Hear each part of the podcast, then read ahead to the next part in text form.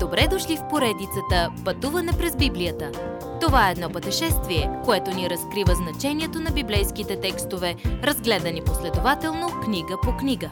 Тълкуването на свещеното писание е от доктор Върнан Маги. Адаптация и прочит, пастор Благовест Николов. Най-красивата покана в света. Движението на благовестието, което започна, когато Исус се роди като цар – за което той проповядваше в проповедта на планината, което той изяви със силата си да върши чудеса, това движение Исус сега поверява на учениците си. Исус казва на своите 12 ученици, които той сега нарича апостоли, да отидат при хората в Израел и да проповядва благовестието на царството. Той им даде сила да гонят демони и да изцеляват болести. Исус каза, кажете им, че небесното царство наближи. Исус, царят, е тук. Когато ги изпрати, той им даде водещи принципи да бъдат Божии деца. Принципи, които можем да приложим и днес. Трябва да сме мъдри като змиите, но безобидни като гълъбите и е опасно да сме само едното без другото. Идването на Исус на света не носи единство, то разделя човечеството. То може да раздели семейство. Ние ще бъдем мразени заради името на Исус но все пак той винаги трябва да бъде на първо място.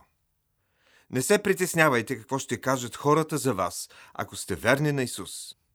Те не казваха добри неща и за Него. Бойте се от Бога. Не е нужно да се страхувате от нищо, ако се боите от Бог. Той ви обича и никога няма да ви изостави. Исус не дойде да докара мир този път. Грехът е още в света и докато го има, Бог казва, че няма да има мир той няма да ни употребява, освен ако не сме напълно предадени на Него. Един от най-големите парадокси в следването на Исус е, че нямаме контрол над живота си, но, цитирам, който намери живота си, ще го изгуби, и който изгуби живота си заради мене, ще го намери. Евангелие от Матей, 10 глава, 39 стих. Този преход в служението на Исус отбелязва промяна. Светлината създава отговорност. Те видяха самата светлина, но я обърнаха гръб.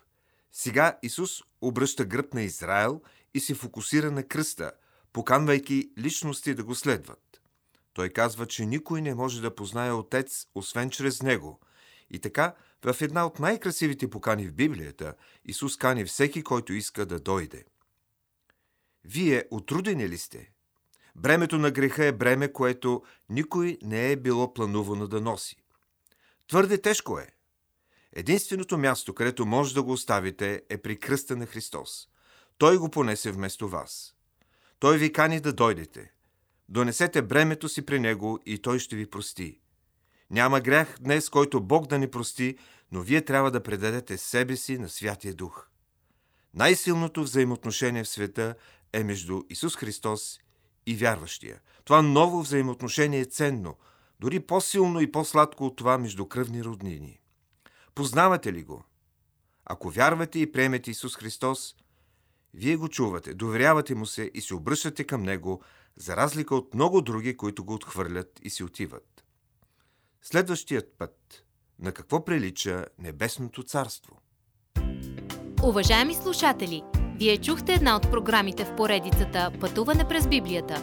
Ако ви е допаднало изучаването, заповядайте на www.ttb.bible, където има много и различни програми на български язик. Ако свалите нашето мобилно приложение от ttb.bible, ще получите достъп до систематично изучаване на всяка книга от Библията.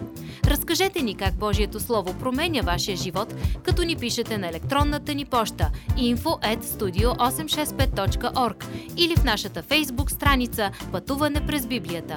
Освен до аудиопрограмите, чрез мобилното приложение ще получите достъп и до различни материали. И на още едно място ще намерите нашите обяснения на библейските текстове.